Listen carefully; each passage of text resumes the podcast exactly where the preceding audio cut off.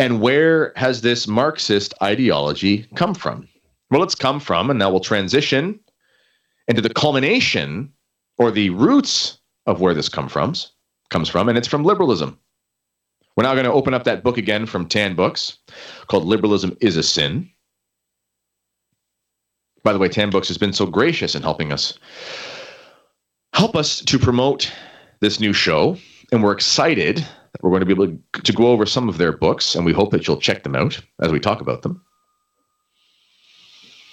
And yesterday I read a few quotes from Liberalism is a Sin. And again, the author of that is Dr. or Father Felix Sarda y Salvany. Doc, Father Felix Sarda. You look it up, Tan Books, Liberalism is a Sin. There's a quote here that struck me. It said, Now the unity of liberalism is not positive, but negative. It has no unity of its own. It is by virtue of its opposition to truth which is essentially one, that liberalism becomes accidentally one. As the vis a vis or opponent of truth, it possesses the unity of opposition. The different degrees of its denial will constitute the degrees of its opposition, and so give us the varieties in the negative unity of its denial. So that's what does that mean in layman's terms? When it says that the unity of liberalism is not positive but negative, what it means is liberalism doesn't stand for something ultimately. Ultimately liberalism stands against something. It stands against revealed truth. It stands against the natural law. It stands against as we see as it festers into this marxist sector revolution ideology which is ultimately liberal in nature. It stands against the family. It stands against the natural order, traditional marriage, the reality of the church. It has no unity of its own, as this book says.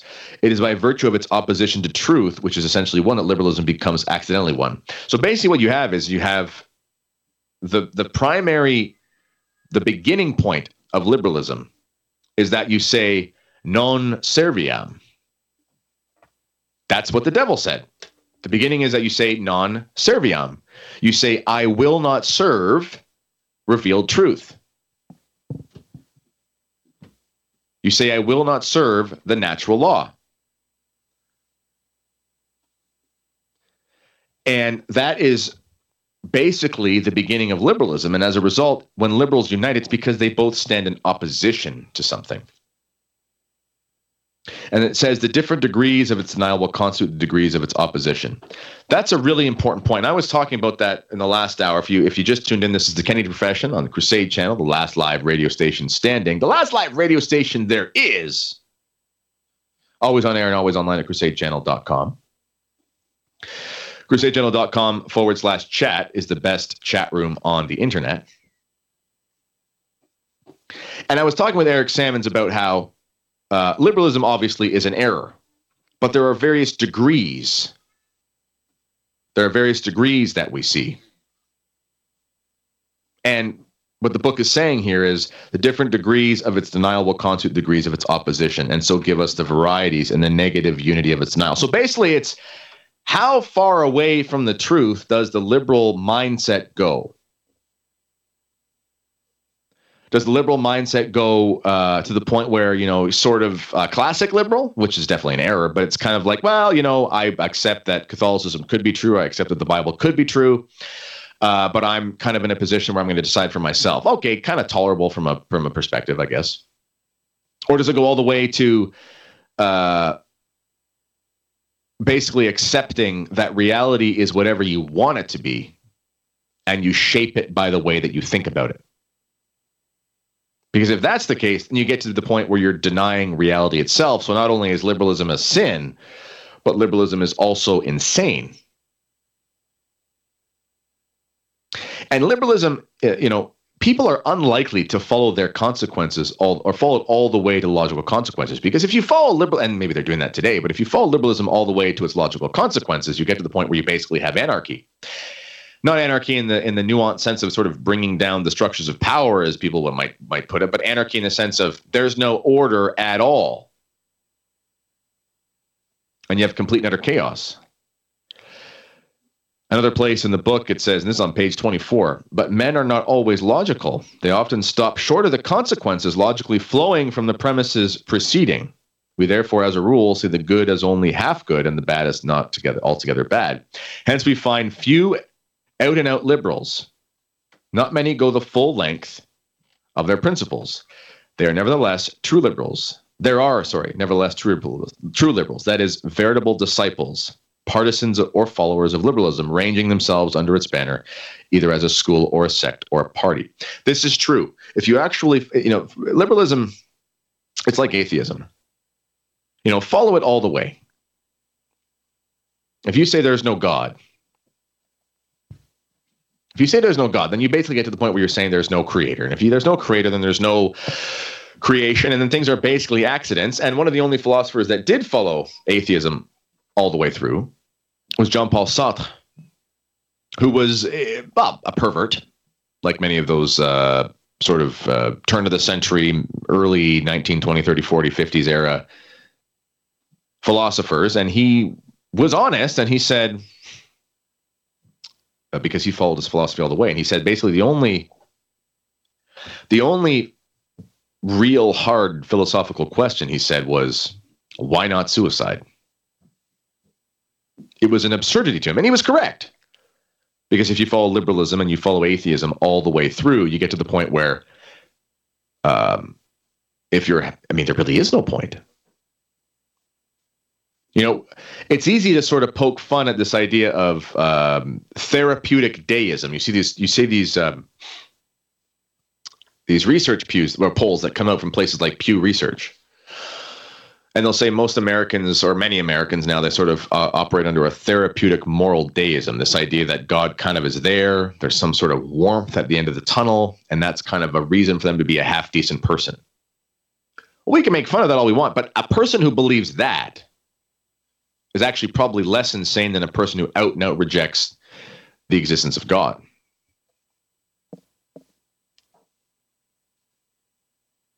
They, although they might not be logically uh, logically consistent in their principles either. But the point is, when you follow liberalism all the way, you get to the point of where you basically have to ask yourself the question that Jean-Paul Sartre asked when he said, "Why not suicide?" Because if you are the arbiter of your own existence, and there is no God except yourself, which you basically turn yourself into, then if you are suffering, what's the point? That's what we see with the philosophy of liberalism.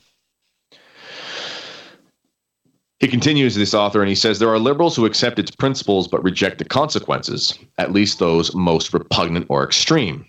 For instance, there are men who believe that the Catholic Church is the great enemy of modern progress, the one great object in the way of the triumph of their principles. Why not then openly persecute the church and endeavor to wipe her off the face of the earth, as Nero or Domitian sought to do? Well, this book was written before the turn of the century.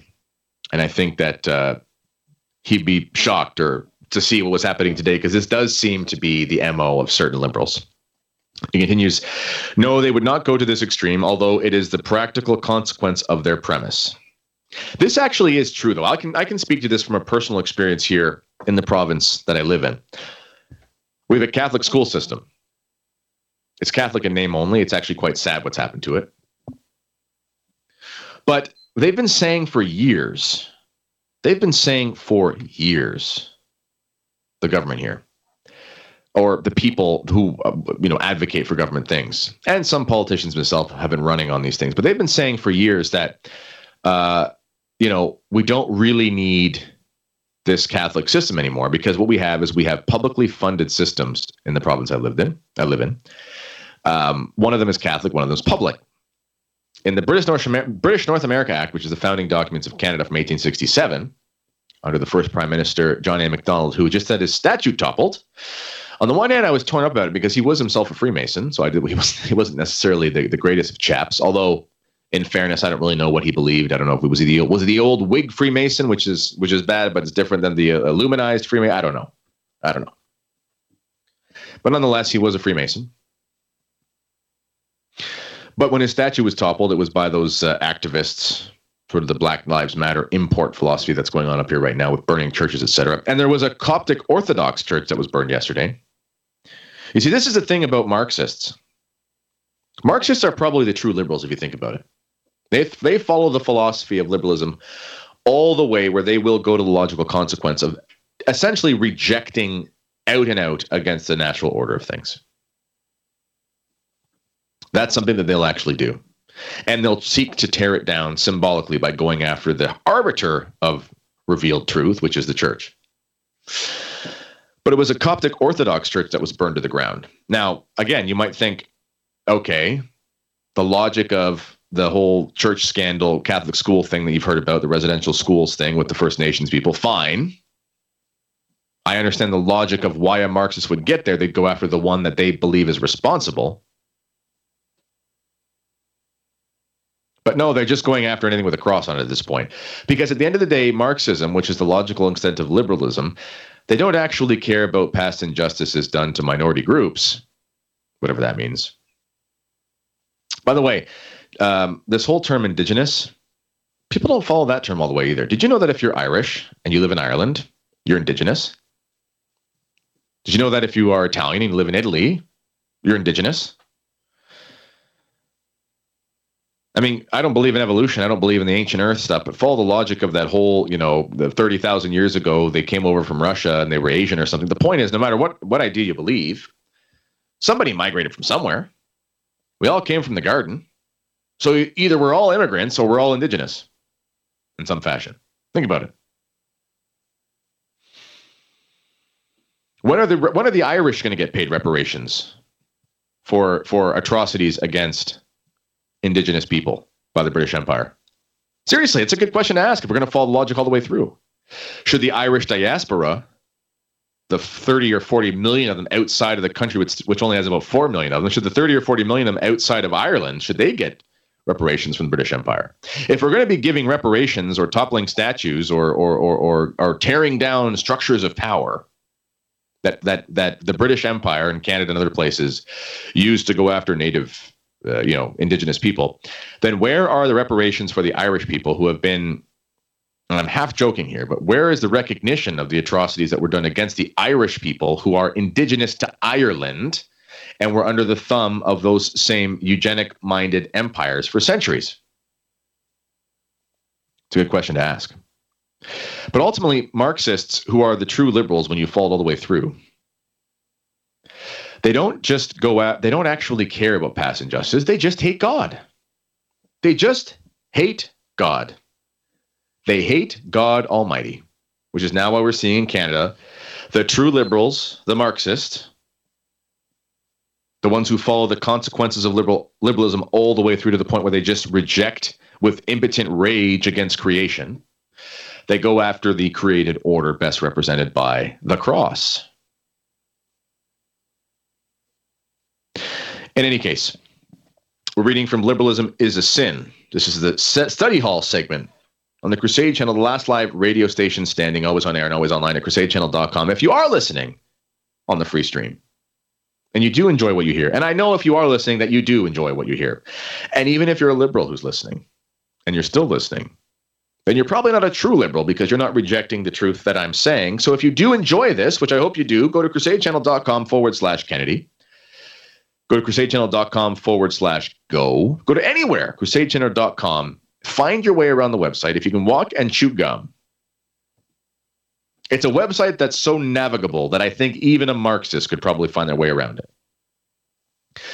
Wherever you choose to sign up, whatever wherever you choose to sign up, wherever whatever level of membership you choose, type in the coupon code Kennedy and let us know that you're there to support us because you love this new show. Again, we're reading from, we're reading quotes and commenting on Liberalism is a Sin, available from Tan Books. This is the study hall segment of the Kennedy Profession, our new, your new favorite drive afternoon drive time radio show.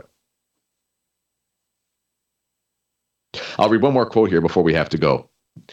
And he says, again, there are liberals who accept such and such conclusions or their application, but scrupulously repudiate the principles whence they flow. They believe, for instance, in absolutely secularizing education, and yet reject, reject the doctrine of atheism, which is the only soil congenial to its growth.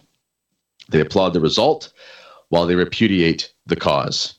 This is the illogical nature of liberalism. Public schools they can't come out and say out and out that they're atheists, but at the same time, uh, they can't say that God exists. Therefore, you find yourself in some sort of well, you so you find yourself in some sort of intellectual limbo between truth and falsehood. And we know from scripture that lukewarmness is not a good thing. So, liberalism is a big topic, and we're going to continue with this. This is a thick book. We're not going to read the whole thing. We'll go over it for a few more segments. There's a lot in here. I recommend you get it. It's called Liberalism is In. Even if you're not a Catholic, it lays out the philosophical errors that have plagued our society. And in many parts in the book, it may as well be prophecy. It's called Liberalism is a Sin, available from Tan Books. And today we're seeing, as I said, the logical conclusion of liberalism, which is Marxism, which is the tearing down of statues, the burning of churches, rejection against the created order.